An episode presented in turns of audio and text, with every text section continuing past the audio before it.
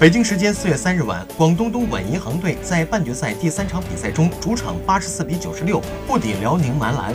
辽宁队的主教练郭士强表示，辽宁队下半场的防守强度提升，打出自己的特点。尽管总比分三比零领先，但辽宁队必须忘记前三场比赛，因为在篮球比赛当中是没有复制的，每场比赛都有未知的变化。跟广东队相比，辽宁队轮转人员比较多，其他而言都差不多。另一方面，轮换阵容的捉襟见肘让广东男篮隐患重重。